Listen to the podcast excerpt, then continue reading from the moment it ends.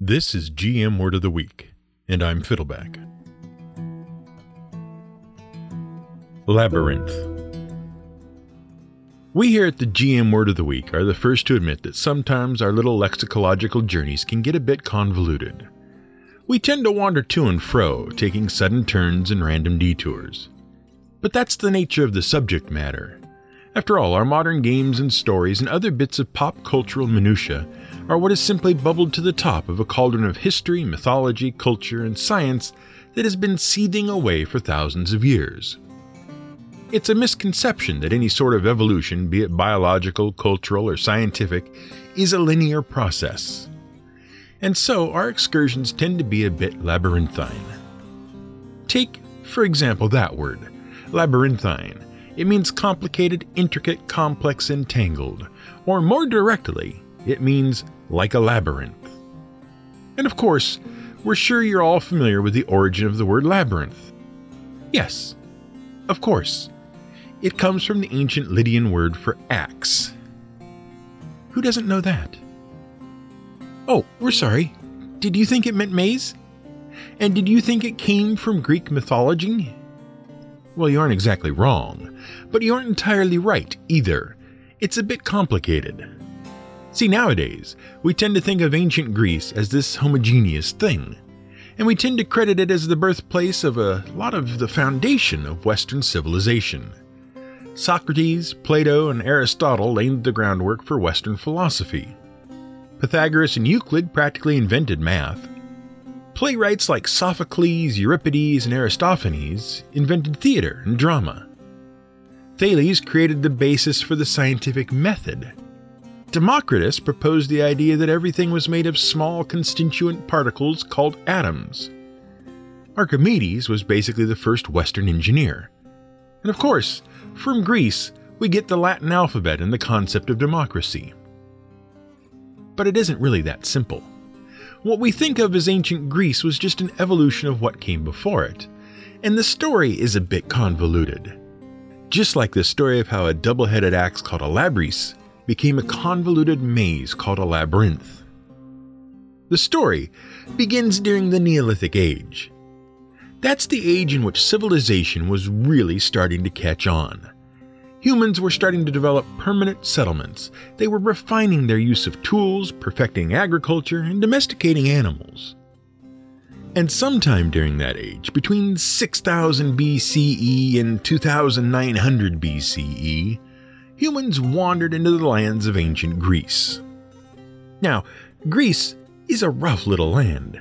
It isn't inhospitable per se, but it does pose some challenges. It is extremely mountainous with few rivers and little arable land. The coast is jagged and rocky, and it is surrounded by islands. In the north, the people became farmers. But in the south, the people lived off the sea. The first permanent settlements in ancient Greece were on the islands of the Aegean Sea, and they belonged to the Cycladic civilization. As the world emerged from the Neolithic Age into the Bronze Age, the Cycladic people became expert fishers and began trading with their neighbors. They also developed impressive stoneworking skills and made homes and temples of finished stone. Cycladic civilization flourished, but it was also somewhat fractious. Each settlement, even the ones on the mainland, were islands of civilization. Each had its own customs, its own laws, and its own gods. However, trade between the various settlements ensured common ideas got passed around.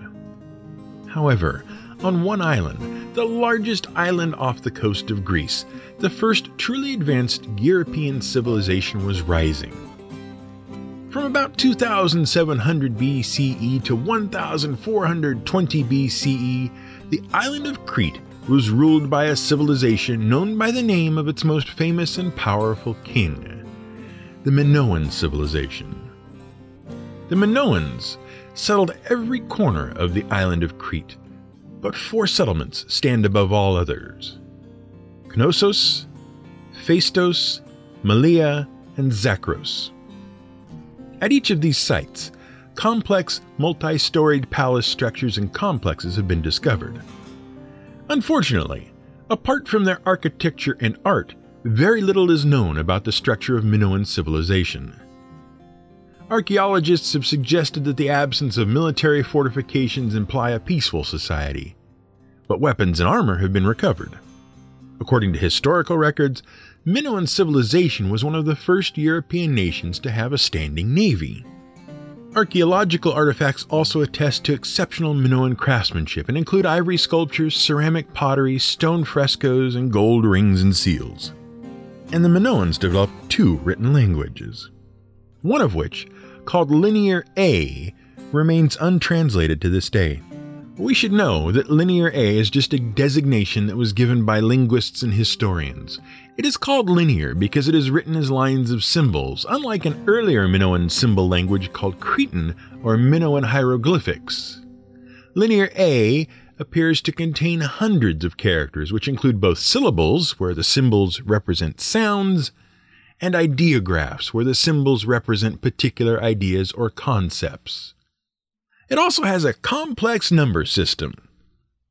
But we digress. We also know that the Minoans suffered at least two terrible disasters. Many of the palace sites show signs of damage and reconstruction at around 1700 BCE. Earthquakes, fires, and volcanic eruptions are suspected to be the culprits. The second disaster ultimately led to the downfall of Minoan civilization. And while that may also have involved natural disasters, it is suspected by archaeologists that Crete may also have been invaded by another civilization. See, back on the mainland of Greece, the various settlements were themselves becoming a bit more unified through trade with each other as well as with the Minoans. Archaeologists and historians note that during the period from 2000 to 1450 BCE, the various major settlements across Greece were starting to share a lot of common features in their art, architecture, craftsmanship, and their weapons and armor. They had also developed their own written language, an evolution of Linear A called, by scholars, Linear B. The Bronze Age was in full swing at this point, and the Mycenaeans were becoming more militaristic. Now, just like the Minoans, we don't know too much about Mycenaean civilization. But we do know that after the Minoans fell, the Mycenaean civilization ended up spreading across Crete, and that might not be a coincidence. Either way, Mycenaean civilization was flourishing, having grown out of Cycladean civilization and having supplanted the Minoan civilization. And then everything fell apart. Literally. Civilization fell apart. Sometime around 1100 BCE, something happened called the Late Bronze Age Collapse. From Greece to Mesopotamia and all around the Mediterranean Sea, the Bronze Age civilizations went into a Dark Age. And there are lots of theories as to what exactly happened. Massive natural disasters, climate change, invasions from mysterious foreigners from overseas. No one agrees as to what caused the Bronze Age collapse. But it happened, and it left the people of Greece isolated from one another in small villages and settlements. By 750 BCE, though, civilization was recovering and the population of the Greek settlements was rising again. The geography of Greece made land an extremely valuable commodity. Many were forced to emigrate, and new colonies began to appear at an incredible rate. It's estimated that by 600 BCE, there were more than 1,500 colonies and settlements in Greece, each a tiny nation in and of itself. The largest settlements enjoyed massive improvements as civilization began to flourish again the agricultural centers became city states, and those who owned the land enjoyed a great deal of wealth and power. But as trade increased among the city states, different city states were able to specialize in producing certain goods and could buy what they couldn't produce from others. So the focus gradually shifted away from agriculture to trade goods. And when that happened, money began to move from the landowners to the artisans, many of whom became extremely wealthy. And thus, in many city states, the people began to band together and revolt, and they appointed new leaders who they called tyrannos, or tyrants. Many of these absolute rulers brought about great civic improvements, including city walls and aqueducts. But soon the people came to resent their power as well. And then, in 507 BCE, the ruler of Athens, Cleisthenes introduced an idea called democratia, or rule by the people. And thus was born the classical period of Greek history, which would end 200 years later in 323 BCE with the death of Alexander the Great. But if you were paying attention to that little history lesson, and if you remember that this labyrinthine journey started with the word labyrinth, you might think we passed right by it. Did you catch the mention of a certain king whose name you might associate with a certain bull headed monster that lives in the center of a certain maze? That's right. The story of the labyrinth and the Minotaur predates classical Greek civilization by about a thousand years, when King Minos ruled Crete. What you have to understand is that the Minoans were very into two things. The first was bulls. They loved bulls. Bulls were a big part of their art, they were everywhere. Second, the Minoans were into a particular goddess, the Mother Goddess. She was a symbol of authority, fertility, death, and rebirth. And her symbol was a symmetrically double headed axe called a labrys. The labrys was considered a feminine symbol, and the particular shape of the double axe was thought to invoke female genitalia and the entrance to the womb. It is even supposed by some that the word labrys is the origin of the Latin word labus, from which we derive the word labia. It means lips. In Minoan art, the double axe was depicted almost exclusively in the hands of women, and several extremely large axes have been recovered by archaeologists, the size of which suggests they may have been used as ceremonial tools. Artwork from Crete suggests they might have been used to sacrifice bulls to the gods. And that brings us around to a Greek myth, or rather a whole collection of myths. See, the story of the labyrinth and the Minotaur actually lies at the center of a little knot of related myths. First of all, there was the myth of King Minos. Whoops, now, hold on just a moment. You might be wondering why this is a Greek myth if we just got done telling you that the actual civilizations about whom the myth is told predates the Greeks by a thousand years. Well, it's for the same reason that we still talk about Robin Hood and King Arthur. These stories endure.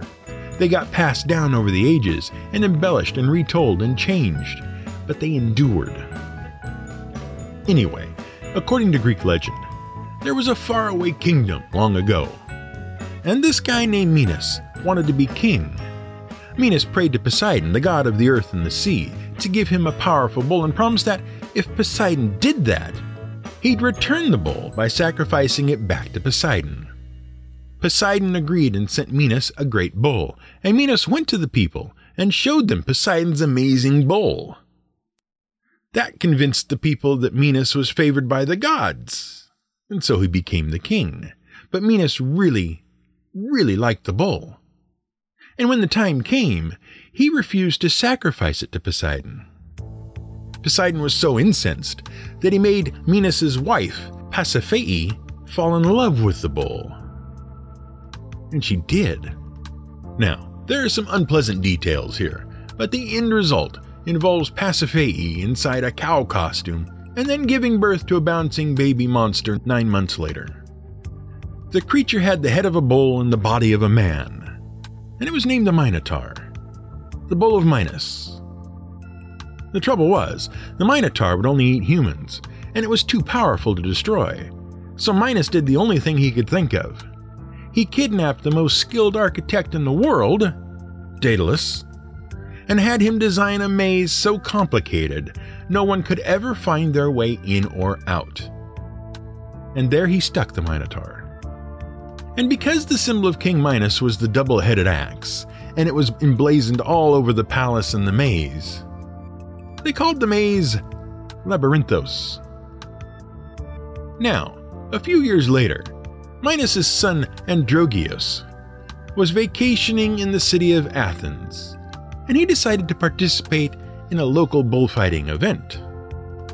Unfortunately, the bull won, and Androgeos lost. fatally lost. Minos was so enraged that he invaded Athens with his mighty navy. Athens was forced to surrender. But Minos had no interest in the city. Instead, he demanded that Athens provide him a tribute. He wanted fresh food for his Minotaur. So he said he would send a ship with black sails every few years, and the Athenians had to load some number of kids on it so that he could throw those kids in the labyrinth as food for the Minotaur. Now, the reason we're being vague is because there are a lot of versions of the myth, and a lot of different numbers get thrown around. It might have been 14 kids every year, or 7 kids every 9 years, or any other combination of those numbers. It doesn't matter. The point is, he wanted regular Minotaur food, and Athens was forced to comply. And this is where we come to our second myth the story of Theseus. Now, Theseus is a fun little mythological figure. He had lots of adventures. And while he was strong and brave like most Greek heroes, he was also clever, so he got by with a lot of trickery. According to myth, he was the son of King Aegeus of Athens. But his mother, Aethra, was also having an affair with Poseidon at the time, so he might have been a demigod. But either way, Theseus was raised in a small fishing village by his mother. The only thing he knew of his father was the sword and sandals he'd inherited. He just wasn't dead, mind you. He had just gone back to Athens to rule. Once Theseus came of age, Aethra told him to head to Athens to meet his father. Now, along the way, Theseus had some amusing adventures, and we suggest you look some of them up. In one, he tricks a bandit into giving Theseus his club to hold and then clubbing the bandit to death. In another, a guy named the Pine Bender tries to trick Theseus into holding onto a bent over pine tree so Theseus will be catapulted into the air. Instead, Theseus ties the guy to two different bent over pine trees and then lets them snap back into place, ripping the guy in half. Theseus was a fun hero. At one point, Theseus marries a witch. But they have some marital troubles, and the witch tries to get King Aegeus to kill Theseus. Fortunately, Aegeus recognizes Theseus by his sword. Father and son are reunited, and the witch rides off on a dragon, threatening revenge. Anyway, it's at this point that the two myths collide. When Theseus gets to Athens and meets his father, King Aegeus, Theseus learns of the Minotaur, the labyrinth, and the bull. He offers to ride out on the next ship and kill the Minotaur. When Theseus gets to Crete, he convinces King Minos that he is the son of Poseidon, Minos doesn't want to enrage Poseidon any further, not after the incident with his wife and the bull, so Minos spares Theseus and lets him stay in the palace. There, Theseus meets the king's daughter, Ariadne. And Ariadne tells Theseus how to enter the labyrinth and also gives him a long ball of string to unravel so he won't lose his way in the maze. Theseus enters the labyrinth, rips off the Minotaur's horn, and stabs him with it. He then follows the string back to the exit. Then, he decides to sail back to Athens in a Minoan ship. But when King Aegeus sees the black sails of the Minoan ship approaching, he assumes that Theseus failed and that King Minos is demanding another tribute. So King Aegeus throws himself off a cliff into the sea, and Theseus becomes king of Athens. By the way, the Old English word clue means a ball of yarn. That's C L E W, clue. But from it, we get the word clue, C L U E, which means something you can follow like a trail. Now, there is one more myth that comes into this little triangle. Admittedly, you probably know this one, but it's a good little final story to end this maze like episode on. Remember Daedalus? Well, King Minos was worried that he would tell someone the secret of navigating the labyrinth. So he kept Daedalus and his son Icarus locked up. He also learned that Daedalus had invented the cow costume that his wife had used to seduce his bull. That may also have factored into the kidnapping. At any rate, Daedalus and his son Icarus were stuck in a high tower. But Daedalus was an excellent inventor in addition to being a great architect. And using bird feathers and candle wax, he fashioned two pairs of wings that he and his son could use to fly away from Crete back to Greece but he warned his son to follow him closely. If they flew too low, the wings would get wet and they wouldn't be able to fly. And if they flew too high, the sun would melt the wax and the wings would fall apart. Essentially, The story serves as a warning against both complacency and hubris. Icarus would have to flap hard enough to keep himself well above the ocean, but not give in to pride and soar towards the sun. And you probably know where this story ends. After all, Icarus was a teenager, and they think they know everything. And that's why he ended up falling into the sea in a blobby ball of melted wax and bird feathers. How can you use any of this in your own game? Well, obviously, mythology always provides a lot of good fodder. But these are well trodden myths, and you probably know them all, at least in bits and pieces. So, for some real inspiration, you might enjoy checking out some of the other adventures of Theseus. They are pretty amusing. This has been GM Word of the Week. It's written and researched by the Angry GM and produced by me, Fiddleback. You can support us on Patreon at patreon.com slash gmwordoftheweek. You can find more at gmwordoftheweek.com and theangrygm.com.